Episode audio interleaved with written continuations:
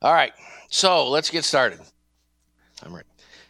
Uh, we're going to continue today with our Kingdom of God series. We're continuing with chapter 3. As you know, on the back toward the bottom is all the 15 titles of the chapters, and many of the chapters will be multiple weeks. Um, today is chapter 3D, and I think we're going to go as far as chapter 3G. I think we're going to have seven subsets of chapter 3. And uh, just by way of review, our series theme is Matthew 6:10, "Thy kingdom come, thy will be done on earth as it is in heaven." Uh, the kingdom of God or the kingdom of heaven is most. If you ask most people today, they would think it has something to do with the heaven or the next life. It has nothing to do. Well, it, it, it, it's a small natural outgrowth of the larger biblical theme called the kingdom of God or the kingdom of heaven. That you will go to heaven if you're uh, a member of His kingdom on earth. And uh, but the kingdom of God is the major theme of all the scriptures, Old Testament and New. And so um, the kingdom of God is something God has been bringing since since He uh, created the heavens and the earth ex nihilo out of nothing. God lives uh, above and beyond time. He created time. He created the time space continuum. He created the heavens and the earth for part of his eternal decree. In 3a, we looked at God's eternal decree. He always knew where he was going and what the end was from the beginning. He, uh, he, he wasn't surprised when Adam and Eve sinned. He's not actually all that surprised when you sin or I sin. Uh, he does, he, uh, he, God is working all things according to the counsel of his will. So, on chapter one, we looked at that theme that the, that the kingdom of God is the primary theme of all scripture, and we, we used the uh, modern pretext, pre, uh, proof text method. In other words, we showed scriptures from each of the major sections of scripture the Mosaic Law, the historical books, the wisdom books, the uh, prophets, the, the Gospels, the epistles, showing that the kingdom of God is the major theme. But um, the truth to be told, the proof text approach to things is just something that's grown up in modern times after what's called the fundamentalist modernist controversy. The major way of, of understanding scripture is to think of the scripture holistically, to know the whole scripture. That we, we serve one God who wrote one book. Uh, he's so amazing that he was able to do it over a 2,000 year period on three continents using 40 human beings as authors. But it was, uh, but he had written it from all eternity. And so, um, when when you get past just just seeing that there's specific scriptures in each section of scripture that that that help us see that God's government, God's kingdom is God's uh, is God's eternal decree, His ongoing purpose, and so forth. Uh, you see, you actually you study the whole Bible, you begin to realize it's a thread, it's a theme that runs through every chapter, every thought. God has a kingdom. His kingdom is perfect in heaven. He is bringing that same sanctuary, that same tabernacle, that same garden, the city of God, all sorts of metaphors uh, for God's perfect presence and perfect will where there is no sin. He is bringing that to earth progressively. That was his intention from the beginning. And um, he foreknows all things and foreordains all things and so forth. Uh, then we looked in chapter 2 at 12 statements that define the kingdom. I've, I've uh, condensed three of them here. The kingdom of God is the reign, government, rulership, or dominion of God. It is the realm in which his good and perfect will is willingly entered into, not only as in heaven, but on the earth now. Again, Jesus said, Thy kingdom come, thy will be done on earth as it is in heaven. He wouldn't have us pray for something different than we're to work for. And he wouldn't have us pray for something that different than we're, we're to believe for. That is God's purpose. His, his uh, the Bible says that the, the earth will be filled with the knowledge of the glory of God as the waters cover the seas. Now, um, it began to be an idea that arose in the church in the 1800s and really swept the church in the 1890s that most of the things about the kingdom of God would have to wait till after the second coming because God was neither powerful enough nor his spirit powerful enough nor man's sin was too deep whatever reason that it wasn't going to happen except after a, a, cataclysmic event where God came back and set up his kingdom geopolitically. But that's never been how his kingdom has, has worked or come. His kingdom starts by changing you from the inside out. His kingdom uh, starts by changing you from the top, from the bottom up. Uh, it, it's like a it's like a mustard seed that starts as the smallest of the seeds. I guarantee you, in the Roman Empire, that the major news outlets were not covering this rabbi, itinerant rabbi, walking back and forth between the northern province of Galilee, uh, usually around the Jordan River, so he missed Samaria, but sometimes through Samaria, which was radical in itself, and uh, through in Judea and back, uh, doing miracles, teaching and so forth, and having a band of about 120 followers, I'm sure that wasn't the biggest news in the Roman Empire uh, from a, from natural man's mind, minded point of view. Yet it was the most important thing that had ever happened on the earth. So things aren't always as they seem if you see them from God's perspective. So again, the kingdom is that place where his good and perfect will is willingly entered into now on the earth. Secondly, God owns and rules all the earth. Therefore, even his enemies do his will. However, only those who receive his reconciling, redeeming, and empowering grace, working through trust. Uh, by the way, I substitute the word trust everywhere the word belief or faith is. Because biblical trust or f- biblical faith is in a person and it's in a relationship with God whereby you follow him enough to love him, obey him, be discipled by him, lay down your life and take up, uh, lay down your will and, and say, Thy will be done. We have turned faith in modern times since the Civil War into an abstract intellectual concept that's very Greekified and that would be, Plato would be happy with, but Christ is not happy with. And Plato would be happy, you know, we if we believe 12 or 10 or 14 fundamental statements about the faith, then we're then we are believing in God. That is just believing the facts about God. That's important. It's foundational. If you if you analyze Paul's epistles, for in, in Romans 1 through 11, he makes three separate arguments. Romans 1 through 4 is an argument, Romans 5 through 8 is an argument, Romans 9 through 11 is an argument for the gospel, for what the the powers that be and what the earth is all about and, and how it actually really works in your life and your heart and what sin is and grace and, and redemption and all these things. But then in chapters 12 through 16, he tells you how to live it. And if you don't get to chapters 12 to 16 in a biblical way of thinking, you're not, you, you never didn't get anywhere. In fact, you minus you got deceived is what you got. And so much of Christianity today is, is this abstract intellectual belief. Ephesians 1, 2, and 3 give us the framework, the, the bone work, you might call it, the joints of, of the gospel. But chapters 4, 5, and 6 give us the muscle and the flesh. And if you don't, if the word of God does not become incarnate, then it's a deception. The, word must become flesh and live among us. That's what the church is supposed to be, the incarnate body of Christ. He, he is the head, we are the body, and he is living his uh, eternal purposes through us. So, um, God rules over all the earth, therefore, even his enemies do his will. However, only those who receive his reconciling, redeeming, and empowering grace, working through faith, uh, that is, grace works through faith. Grace always works through faith. Uh, God, God graciously chooses and God graciously empowers. Today, the definition of grace is God's divine um, enable, or uh, that's not the definition, is, is God's unmerited favor, undeserved choice.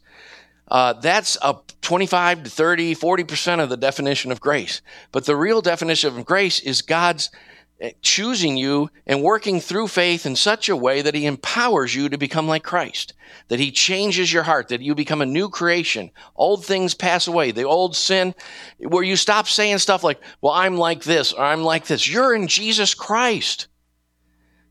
You're, you're like Christ. that's what your destiny is.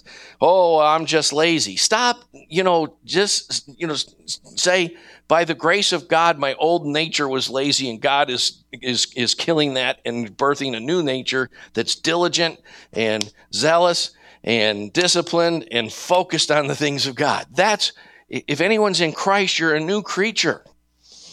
Believe and reach for and be, be discipled into Christ likeness. The process of sanctification is the process of becoming more set apart to the purposes of the Father by becoming like the Son.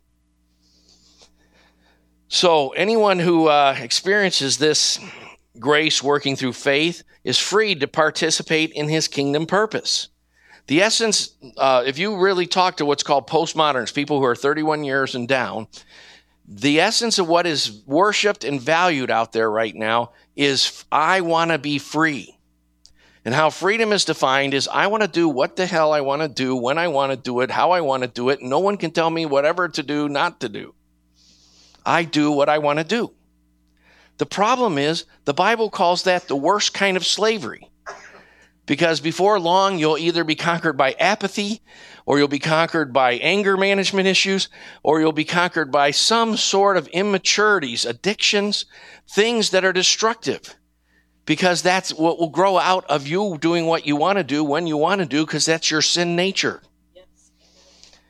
And the reason I use the word H E L L is because that is a principle of H E L L. You are, that is what you are becoming when you do what you want to do, when you want to do it, and how you want to do it. You become more and more like the demonic kingdom.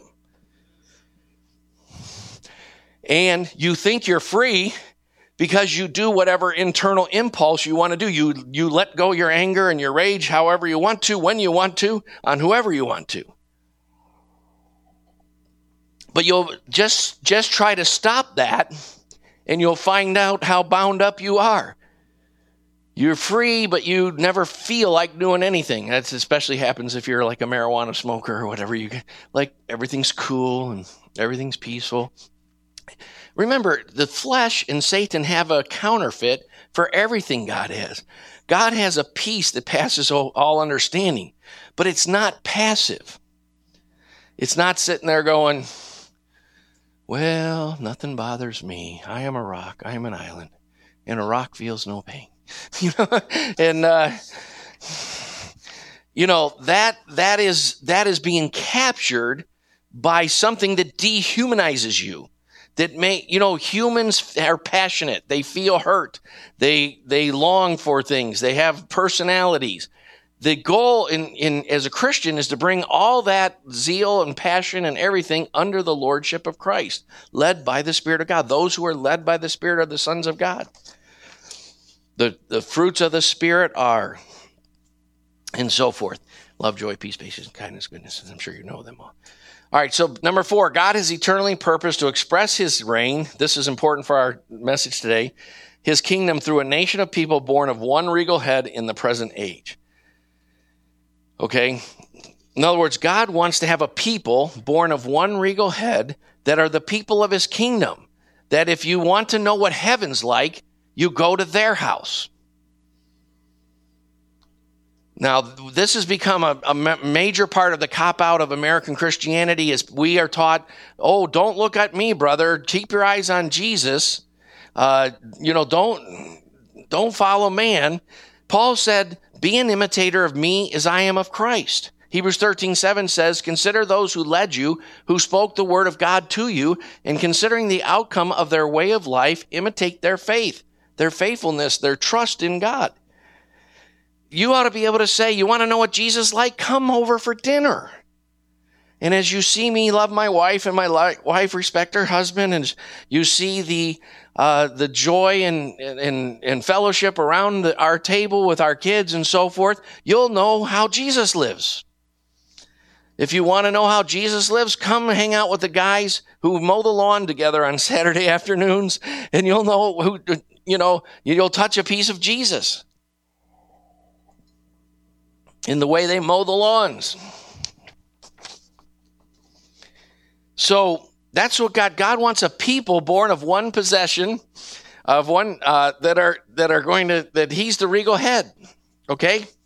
Now today we're going to get into uh, or uh, then we got into 3a was god's eternal decree that he's isaiah 46 9 through 10 you could read if you need um, it's probably one of the best verses on god's eternal decree we looked at eight characteristics of covenant and then the last two weeks we spent two weeks there was a c1 and a c2 on the idea of covenant theology that there's a continuity between the covenants.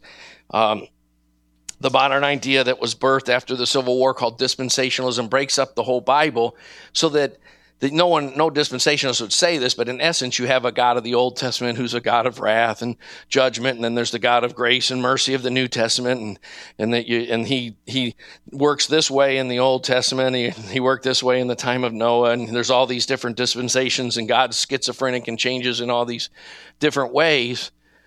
Um, but you know the in the in the extreme forms of dispensationalism you know the the sermon on the mount is for the millennium because no one could possibly live that now. And when, when historically the the church taught that that was the basic introductory teaching of what it meant to be a follower of christ. It's called you know what it means to be a disciple. And uh, you know this idea uh, came across, and, and uh, uh, it's been modified. It, it, had its height there with the Scofield Bible in the 1920s, and and all this kind of stuff. And really, since then, um, more and more evangelicals have backed off of it more further and further, but without lo- losing the system.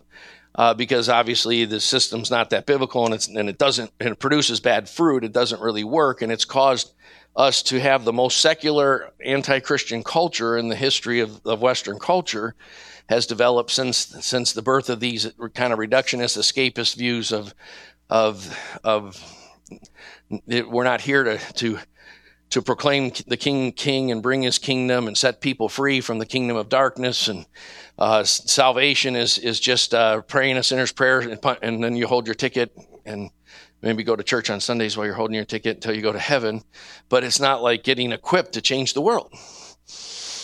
So, um, you know, covenant theology is an important thing to see that there, you know, that as Galatians says, no one, uh, after ratifying a covenant, adds stipulations or conditions to it. God, uh, all covenants of the Bible presuppose that man will fail, and covenants are dependent on God's making a promise and then man has conditions, and that and when he breaks those conditions, uh, there will be sanctions, uh, or if he keeps them, there will be blessings. And God knows that man will fail, so he has already in each covenant provided the atonement. He never abrogates his covenant; he fulfills it, and it gets engrafted as he continues to reveal more of his eternal covenant that he had between the Father, Son, and Holy Spirit, Hebrews 13, 20, to come and redeem mankind. And God is progressively unveiling his full covenant through the covenants of the Bible, and they are actually one, made by one God. So, um, we'll look. You, uh, if you don't, if that's all new to you, there's uh, we have a podcast on our website, and uh, you can get a copy of the uh, outline by email.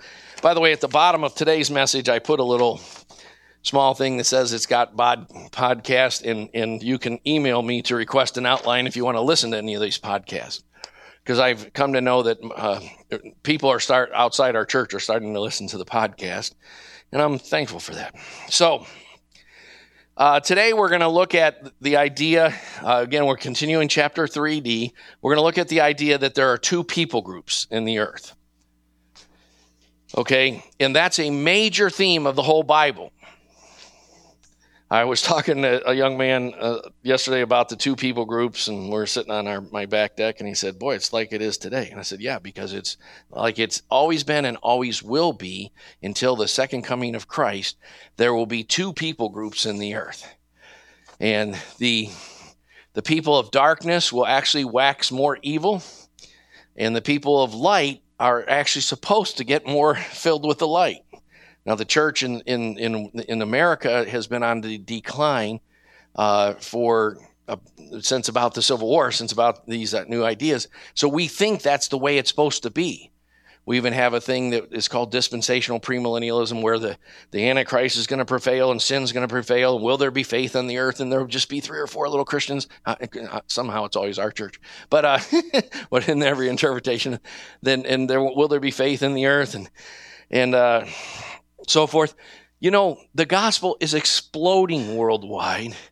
And with the outpouring of the Holy Spirit, there will come a time, I don't know how this is going to come, where the church st- quits fracturing and fracturing and fracturing and actually builds unity. I believe it's going to happen in local areas. I don't think it's going to be through one national hierarchy. I don't know how it's going to happen though, uh, uh, but it's and it's probably not going to happen in my lifetime. We are so fractured and divided and impotent right now. It's it's it's breaks your heart. I'm sure it breaks the heart of God. So, but uh, the idea that it, the church is going to shrink and shrink, they say around 30,000 people a day come to communist China. I had a uh, Bible st- study with a communist Chinese student, and many of you know him, Jason Shen Yung, who came to our church for a while. He's up, he graduated and is in Akron now. But we had a Bible study for oh, a year and a half, nearly two years. And uh, he had not he had never heard of Christianity when he came to the U.S. Uh, and this guy was very diligent, and he I got him studying online what's going on in China and so forth, and he found out that China the church is exploding. And he basically, our, a lot of our last talks, he was really wrestling with do I go with the church that the state allows, which has compromised all kinds of things about Christianity, or do I go with the, the, the church that's really full of, of scripture and grace and truth that's underground and illegal? He was really struggling with that decision because if you get caught at the churches that are illegal, which are the more serious, devout, biblical churches, you uh, lose your job and uh, you never can work again and, and you've kind of ruined your family and life economically. Uh, or you can go to the church the state allows. We're getting closer to that in this country, unfortunately. But uh, uh, I actually know some Christians who don't even believe the church should incorporate and so forth, because we shouldn't admit that the state has any jurisdiction over even defining what is the church or taxing it or anything. But anyway, we're, we haven't gone that far, but maybe we should. We'll see. Uh, let's get into two people groups the people of light versus the people of darkness. So, in order to do this, we have to cover Adam and Eve just a little bit. Okay, Adam and Eve are born in perfect relationship to God. They often, uh, even in covenant theology, they call their covenant the covenant of works. However, it's not. It's a covenant of grace. They didn't choose to be born. God chose to born them, so, so to speak. uh, bad grammar, just for making a point. Uh, they didn't. They didn't choose to be in perfect relationship with God in a garden that was was obviously made after the pattern of heaven and that they were supposed to fill the garden with order, zoologically classifying the animals and cultivating the garden and keeping strange serpents out of it and uh, this kind of thing. Uh, this was all by grace. And yes, they were given one command, but all grace leads to the fulfillment of the law. Do you know that every one of the Ten Commandments is repeated at least a dozen or more times in the New Testament. So it's not that you're not under law anymore, it's that the law is fulfilled in Christ. And when you're in Christ, He will write His law upon your heart and your mind and empower you to want to do it. God still doesn't like adultery. And so just because you say, well, I'm not under law and I'm under grace, you know, you get all kind of, I had a w- weird lady tell me one time, she came up after church years, 20 some years ago in another church that we started. And she's like, well, the Lord has showed me I'm supposed to marry this man. And I'm like, yes, tell me more. She goes, well, the problem is I'm already married. and I'm like, what? I used to have hair back then, so I pulled it all out. That's why I'm bald now. But, uh, um, you know, it's crazy out there. Um, Adam and Eve, the essence of their temptation and sin, we kind of need to understand. They fell through pride, which is the same as mistrust or, or lack of faith. Again, we keep watering down what faith means, but faith is, uh, is enough trust in to love, follow, obey, cling to, rely on, serve, etc. if you really believe God, you'll obey him. You'll bring forth righteousness. And all sin, they they were in grace with God, they were empowered by God, and they were given a commandment, uh, and there were sanctions for disobeying that commandment. And so a serpent says, Indeed hath God said, I, you, we've covered this so much, I didn't put much detail here. It's all in Genesis 3 if you want to study it in more detail again, uh, which you should. Uh, but the first thing is, is, is always the same. In, the first temptation was doubt in the Word of God all the higher criticism, all the, you know, Paul didn't really write the 13 books attributed to his name, and you can't believe that Genesis 1 through 11 was, it, it, it all started with, indeed, has God said. The, the first temptation is always to undermine the authority of God's word. Because Jesus taught that the mouth speaks out of the abundance that fills the heart, and scripture is the abundance that fills God's heart. You cannot know him unless you became a voracious, let me get some eye contact, in fact, unless you become a voracious student of this, you will never know him. Some people, in their love for the Lord, go to so much church and do so much this and this and that and that, and that but they never read this. Read this every day. Read the Gospels for the 150th time. Somewhere between the 100th and 200th time you read the Gospels, you'll really start to click in understanding them. They're, they're worth poring over and thinking about and cross referencing and, and reading whole, you know, the whole Gospel of Mark in one sitting and things like that so that you can see the continuity of it and so forth. But at the serpent starts and he goes, Indeed hath God said. He doubts God's word. What you need to understand is that when you you are built, you're made in the image of God. And ultimately your life is built on trusting some opinion. So when you doubt God's word, you substitute your man's reason, your thinking. You become who you're trusting in. And that's the essence of the sin nature. The essence of the sin nature is the next temptation God knows that in the day you read it, he see the serpent always goes from from um, doubting God's word to impugning God's character. So God's trying to hold you back from something. You, you'll be surprised at how many. I just had a meeting again this week with a young lady who's very involved in her church and she goes to church very regularly and she thinks of herself as a very mature Christian and so forth. And she began to tell me all the ideas in God's word that she doesn't like and doesn't agree with such as that, you know, that a Christian should marry a Christian. She's like, well, you know, I'm, I, my boyfriend's an unbeliever and I'm going to marry him. And in that way, someday he'll come to the Lord. I'm like, holy cow. I wish the, uh, pray to receive Jesus and then wait to go to heaven was true because I would have probably just shot her and put her out of her misery in a in the most loving way, of course. you know, I mean, and you know, and you hear all the time, you know, God is wrong about whatever. It, it's crazy out there. Because this, God knows that in the day you eat of it, you shall be like God, determining for yourself good from evil. That's what the Hebrew means. You'll actually become the judge of good and evil. Instead of letting God's word judge you, you'll judge God's word. That's what the higher criticism is all about. So mistrust is always trusting ourself. It's amazing how many times I'm having Bible studies to try to lead people to Christ, and they and we spend months sometimes on the concept that uh, that you can't do everything your way if you want to receive Christ, because that's not taught in the church today. Today it's said believe, which we mean uh, trust these 12 statements uh, of content and then do whatever you want. you know, those who are born of the Spirit are, you know, not under the law. Just do whatever the heck you want. That's kind of what's what's expected and taught in the church today. And so, um, grace works through faith, which is trust, and it always yields what Paul calls in both Romans one and Romans fifteen, the obedience of faith. See, if your faith is not enough to cause you to follow, to serve, to to lose your life so that you can find a new one on the other side of the cross, to say, Not my will, but thy will be done, and very everyday decisions, that you have to go to Gethsemane every day.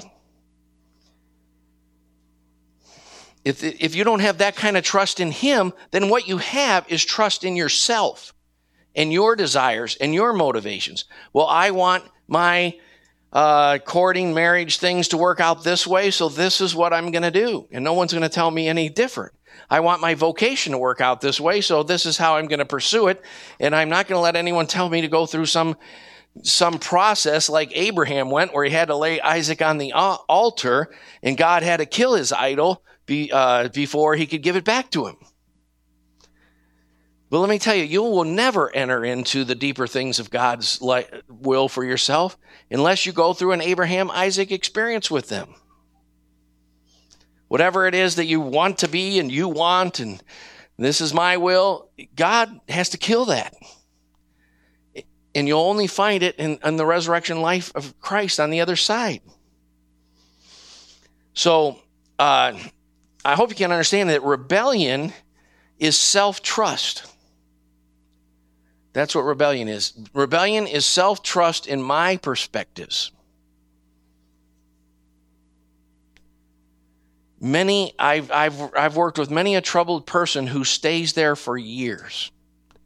I've got this perspective on, you know, I fall into unforgiveness and bitterness easily. I doubt God's word easily. I've got my will of how I want this to develop easily, and I'm not listening to the Word of God, the Holy Spirit, or any authority He raises up in my life in the church or the family or whatever. I'm, I'm doing it my way. That's the essence of the sin nature. If you, you know, everyone talks about how demonic rock and roll is. The most demonic song of all time was made famous by a guy named Frank Sinatra and it was called I Did It My Way. that's the essence of man's sin nature. That's a that's the anthem to the worship of man. So, you always go to these seminars if you got Black Sabbath or whatever burn. So if you have Frank that song by Frank Sinatra, burn it. No, I'm just kidding. uh, throw it in the fire.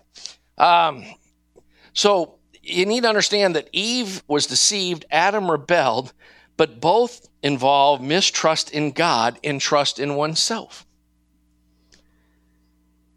See, when, when Eve came to, to Adam, he could see her nature was changed. He could see something was wrong. He could see she's out of fellowship with God and therefore out of fellowship with him. But he made an idol out of her and he rebelled against God. He said, I'd rather have her. He didn't have any trust in God being able to redeem her or whatever.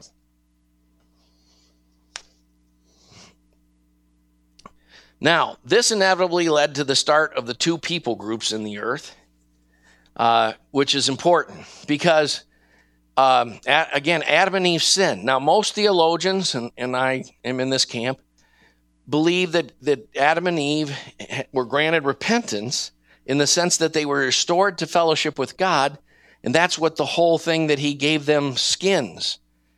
Because they tried to cover their sin with plant leaves with with uh, what do you ivy or whatever fig leaves i'm sorry is what i'm going for they tried to cover their, themselves with fig leaves which speaks of man's attempt uh, all, all false religions all human religions are man's attempt to deal with his own guilt Sigmund Freud, in his Civilizations and its Discontents, said the most noticeable characteristic of all men is that all men have a prevailing sense of guilt.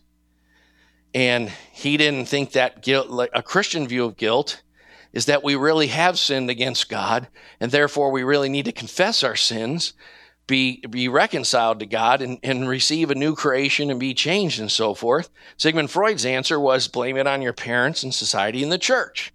And that's progressively become the blame shifting mode of Western culture since then. But Adam and Eve were doing that. They were trying to atone for their own it says the eyes of both of them were open and they were became aware that they were naked. And uh, before that, they they were able to be naked in perfect relationship with no shame. Uh, and then when sin in, uh, came into the world, nakedness becomes a universal symbol of shame.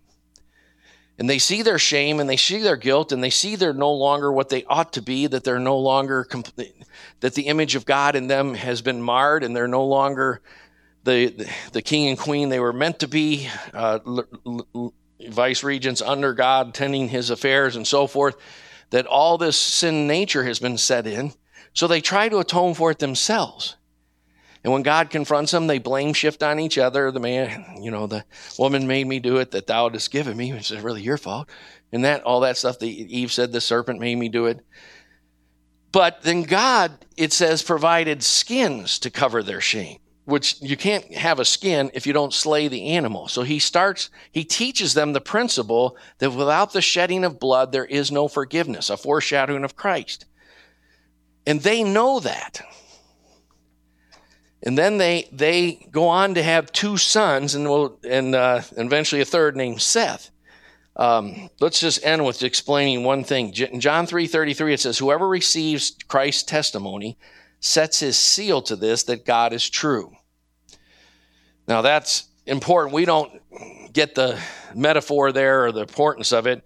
You know, we don't even know what set his seal means. I think, but in ancient times, everyone, uh, really up to modern times, everyone had a seal. And if you all through the Old Testament, you read when Nebuchadnezzar, you know, declares something and seals it, it can't be changed. According to the Bible, when you get born again, water baptized, baptized in the Holy Spirit, God is actually sealing you in the in the power and covenant of the age to come. And, and He's going to fulfill the covenant to you. You're going to fail in it over and over, but he, he's going to provide the solution in his death, burial, and resurrection to you. And uh, in ancient times, once a king had sealed something, you know, like if you see that old movie Moses, let it so let it be written, so let it be done. It can't be changed. And the bottom line is, uh, I like how it's read in the ESV. I put the ESV version there because it says, "Whoever receives this testimony sets his seal. New American Standard says has set his seal. But what is the, the, the, discrepancy there is because they're wrestling with more complicated verb tests than we have in English. And it really means this before you knew God, you had set your seal to trusting in you and your perspectives, your view of right and wrong, and your view of your values and your priorities and how you're going to attain this and that. Whoever has believed his report resets his seal, which can only be done by the death of the person who set the seal in the first place. So when you enter into Christ, you die to yourself. You, you actually kill the old man who be, Paul said it's no I've been crucified with Christ Galatians 2:20 I have been crucified with Christ as a Christian you should be able to stand up if we say, you know, has anyone got a testimony or something? And people should pop up and go, I have been crucified with Christ and I'm dead. It's no longer I who live, but Christ who lives in me. So that seal of my opinion and my lordship and my know-it-allness, and every teenager gets a little bit of that, uh, it's part of your sin nature. It's free. Uh, no, it, it, comes no extra charge. Uh, you know, every, you you have to kill that person who has set his seal that I am true and that I'm reality and I'm the judge. And then you come under a new king who sets his seal that you are his and you've set your seal that God is true. Your faith becomes in scripture. Your faith becomes in the way God works out his will through the power of scripture, the Holy Spirit, and the church. God is true. You reset your seal. That's another way of explaining what happens at the new birth, at conversion. So, with that, even though Adam and Eve repented, most theologians believe, and I believe, their sin nature had been, the cat had been let out of the bag, so to speak. They still for for uh, had a sin nature until the entire eternal decree of God plays itself out. 1 Corinthians 15, that, you know, eventually death itself will be conquered and all these things, right? Hopefully, you're tracking with me. I'm going to probably only get about halfway through this message today, it looks like. But um, in Matthew 23 and 35, and, uh, Jesus talks about how the blood of all righteous men from Abel to Zechariah will be will be put on this generation. But in Luke, he calls it all the prophets. So Jesus calls Abel the first prophet. And the Bible even says how his blood still speaks, it's still prophesying. Okay, so we need to understand this uh, Cain Abel thing a little bit. And uh, that's probably all the further I'll get today, but uh, we'll, uh, because in Cain and Abel, in Adam and Eve's sin, the sin nature came into the world, which made it, uh, made it um, inevitable. Uh, it was the destiny from there on out that some would walk with the power of darkness some would walk according to sin in the flesh, in the sin nature, in the demonic kingdoms and Satan, and, and, and they would together build a world system against God. Others would, would receive grace and continue to track toward God. And Cain becomes the father of the wicked people, the people of darkness. Abel becomes the father of the people of righteousness and the first prophet of God. And it, it happens like this Genesis 4 3 through 10. So it came about in the course of time that Cain brought an offering to the Lord of the fruit of the ground. Important wording. Abel, on his part, also brought of the firstlings of his flock and of their fat portions. And the Lord had regard for Abel and for his offering, but for Cain and for his offering he had no regard. So Cain became very angry, and his countenance fell. Then the Lord, uh, I'm sure we've experienced that. In, the anger of man does not accomplish the righteousness of God, the scripture says. Then the Lord said to Cain, Why are you angry? And why is your countenance fallen? If you do well, will not your countenance be lifted up? And if you do not do well, sin is crouching at the door, and its desire is for you, but you must master it. You must. Cain told Abel, his brother, and it came about when they were in the field that Cain rose up against Abel's brother and killed him. Then the, it was overcrowding, by the way. That's the modern sociologist interpretation. Then uh, the Lord said to Cain, Where is Abel your brother? And he said, I do not know. Am I my brother's keeper?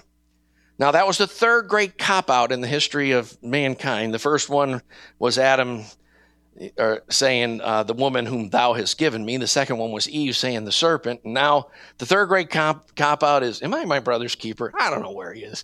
you know, you only killed him and hid his body. Um, then the Lord said to Cain, Where's Abel? And he said, I don't know. I'm my brother's keeper. And he said, What have you done? The voice of your brother's blood is crying to me from the ground. Very important.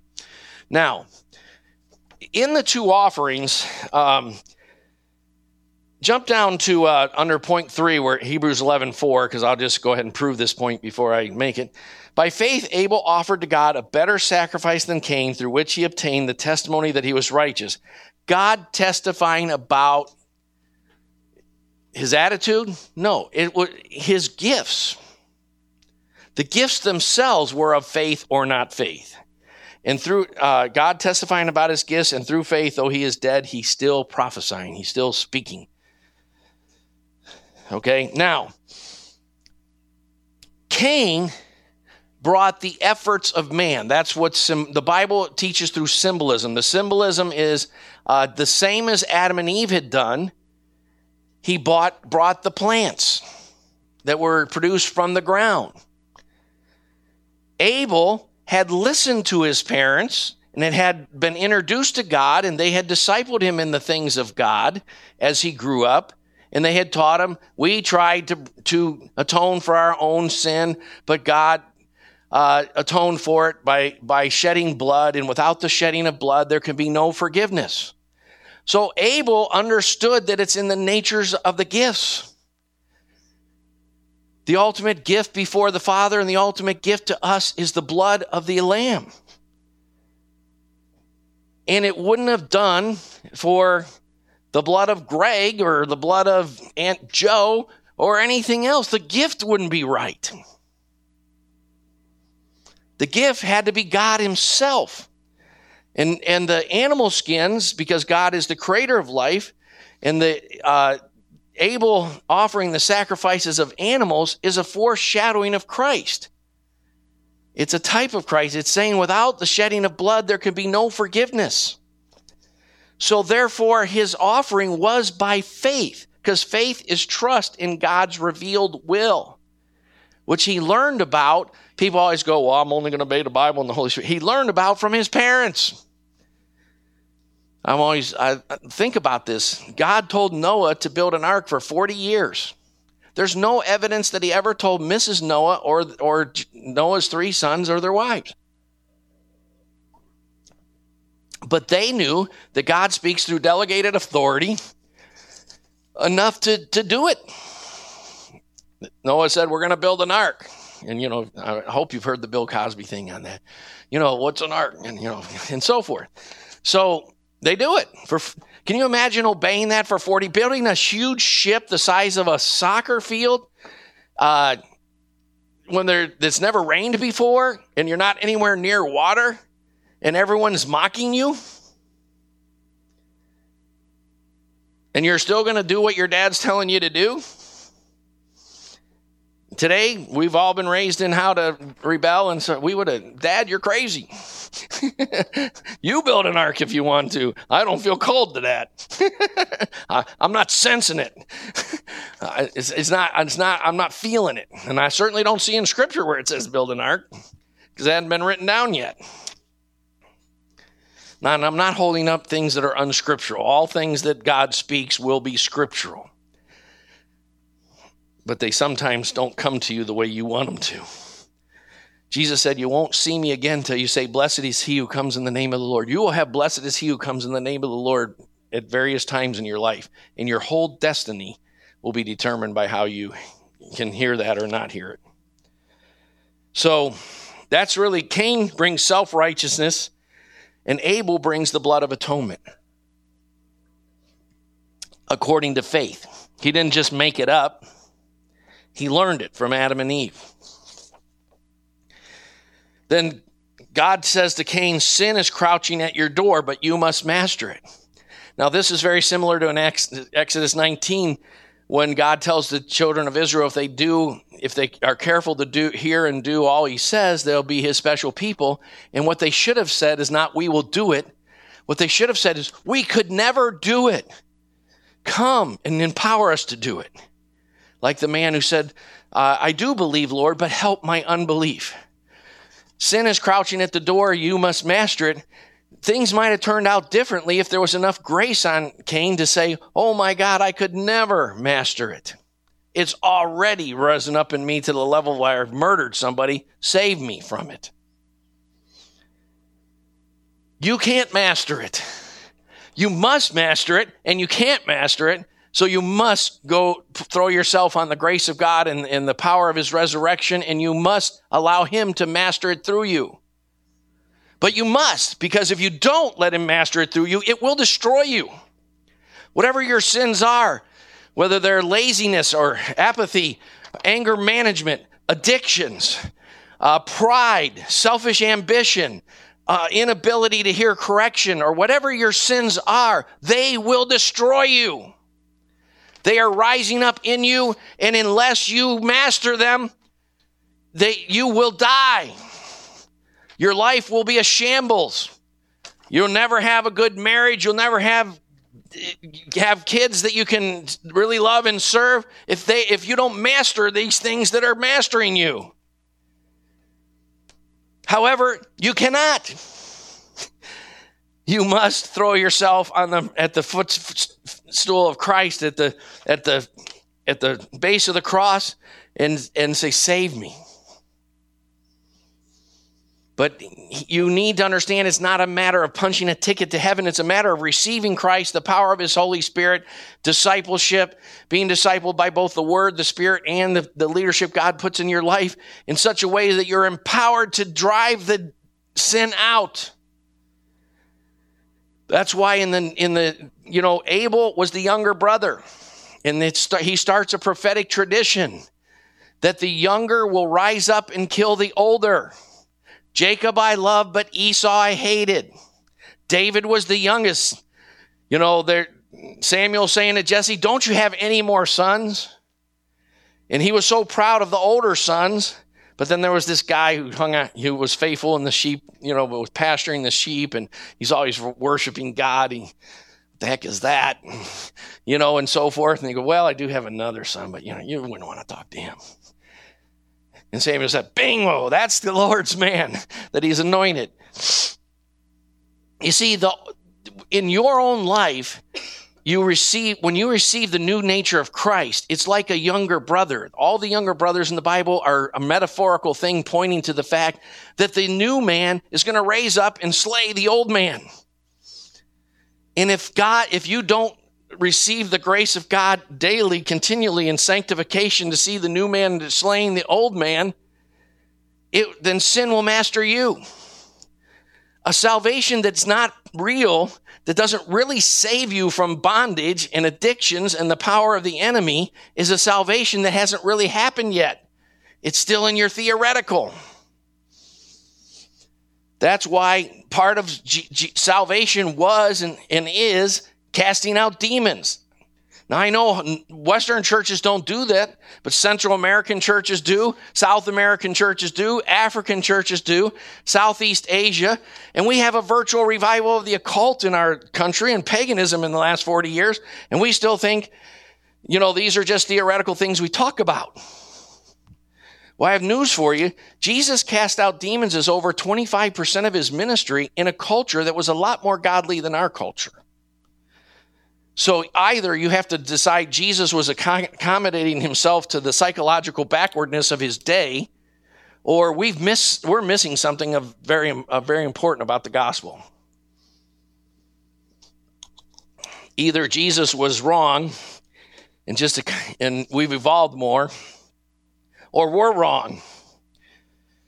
So, uh, thirdly, Abel becomes the second great human type or foreshadowing of Christ, the younger brother. We just talked about that. Uh, Hebrews 11 4 says, By faith, Abel offered to God a better sacrifice through Cain, which he obtained the testimony that he was righteous, God testifying about his gifts, and through faith that though he is dead, he still speaks. So, how does the blood of G- how does the blood of Abel speak better than the blood? Uh, I mean, how does the blood of Jesus speak better than the blood of Abel? I think I said, just said that backwards. Three ways. This is very important. See, Abel, Abel's blood was a foreshadowing. He's the first prophet, and he's the first shedder of his blood for the salvation of man. All is a foreshadowing. If you uh, ever listen to John's series called Christ in the Old Testament, which you should go back and listen on to the, on the podcast if you have not, so that you understand the Old Testament is filled with hundreds of people who are foreshadowings of Christ in different ways. But all of them, because God has ordained that only God Himself could be Christ, could become a man and be perfect and sinless and all the things that is involved in, in who Christ is all the foreshadowings fall short in various ways. Well, here's three ways that Abel's blood falls short, and Christ's blood does not fall short on your behalf. First of all, Abel shed his blood involuntarily. Cain snuck up on him and killed him. So, um, Jesus shed his blood voluntarily. Look at John 10, 15 through 18. We're out of time, so I can't turn there. But he said, I laid down my life on behalf of the sheep. No one takes it from me. When they came to get him in the garden, he could have just said, Nah, changed my mind. You're all dead. And they would have died. He could have, uh, he said, Do, Don't you think I could have appealed to my father for legions of angels and so forth? He chose not my will, Lord, but thy will be done. Abel didn't choose to be killed by Cain. Jesus chose to be killed at the hands of every type of man. The religious men cried out, Crucify him. The political men cried out, Crucify him. Uh, the, the multitudes that once were fed by him and, one, and the same multitudes that, that, that ate the, the, the bread and the fish at, at, the, at the feeding of the 4,000 and the 5,000, the same multitudes who cried out, Hosanna, blessed is he come in the name of the Lord. They were the same multitudes that cried out and said, Crucify him, crucify him. I try to think of that sometimes when I get discouraged about uh, how how much we're struggling in our day with with Christians that are double-minded, that are one foot in the world and one foot in the Lord, and and never break seem to break three, and never seem to get all that radical for the Lord. It's it you know that's you know those same people that cried out Hosanna, blessed is he who comes in the name of the Lord. Four days later, the, the Pharisees and scribes got him to cry out, crucify him. Jesus shed his blood voluntarily. Abel's blood cries for vengeance. Okay, the, the blood of your brother is crying from the ground. If you go back and study the Noah, uh, go forward and study Noah, you'll see that, that when blood is shed, it cries uh, for for uh, for vengeance. It cries for God to act. It cries for justice. Right now, we're living in a situation in our country where we murder every third baby that's conceived one out of every three babies. And the b- blood of those babies is crying before God. And we better become a really dedicated, on fire, radical group of Christians just, just to cry out to God for mercy on our land. Because blood cries out for vengeance. The only thing we can do is pray that, that Christ will move in our land because he cried out, Father, forgive them. They don't know what they're doing and in his name, starting in Jerusalem, has been proclaimed the forgiveness of sins ongoingly. Now, we'll uh, make the last two points, and I'm going to stop there, and we'll start with those two points next week. Cain becomes, therefore, the federal head of the people of this world. He speaks of man's attempt to save himself. Almost all philosophies and religions, we'll talk about this more in detail next week, boil down to man saving himself. Self help books are the number one kind of selling book in our culture. How to save yourself. And uh, interestingly, they're the number one selling type of book in Christian bookstores. How to save yourself. Uh, he he becomes threefold enmity and so forth. We'll look at all that next week. Uh, they, Adam and Eve have another son. His name is Seth, and that son Seth becomes the federal head of the people of Yahweh. And uh, that's important because if you tra- trace all the godliness uh, that comes into the world, they're all the descendants of Seth, who eventually include Noah. Uh, for Noah, of course, there's Enoch who walked with God. And after Noah goes all the way through to Abraham. And we'll look at that next week. Uh, and we'll see the process beginning again uh, after Noah. So, uh, at, at the so just to sum up at the uh, the killing of of Abel by Cain and then th- through the birth of Seth, two people groups begin to emerge in the earth, and the people group that is lost, deceived, um, the people of darkness, they hate and kill the people of God, all, and that's a major theme all through the Bible. But God has ordained that even in our death we would serve them in the in when when Satan through the Roman Empire killed the Christians, the blood of those martyrs became the seed of the church that caused the church to grow. And so it will be until Christ's second coming.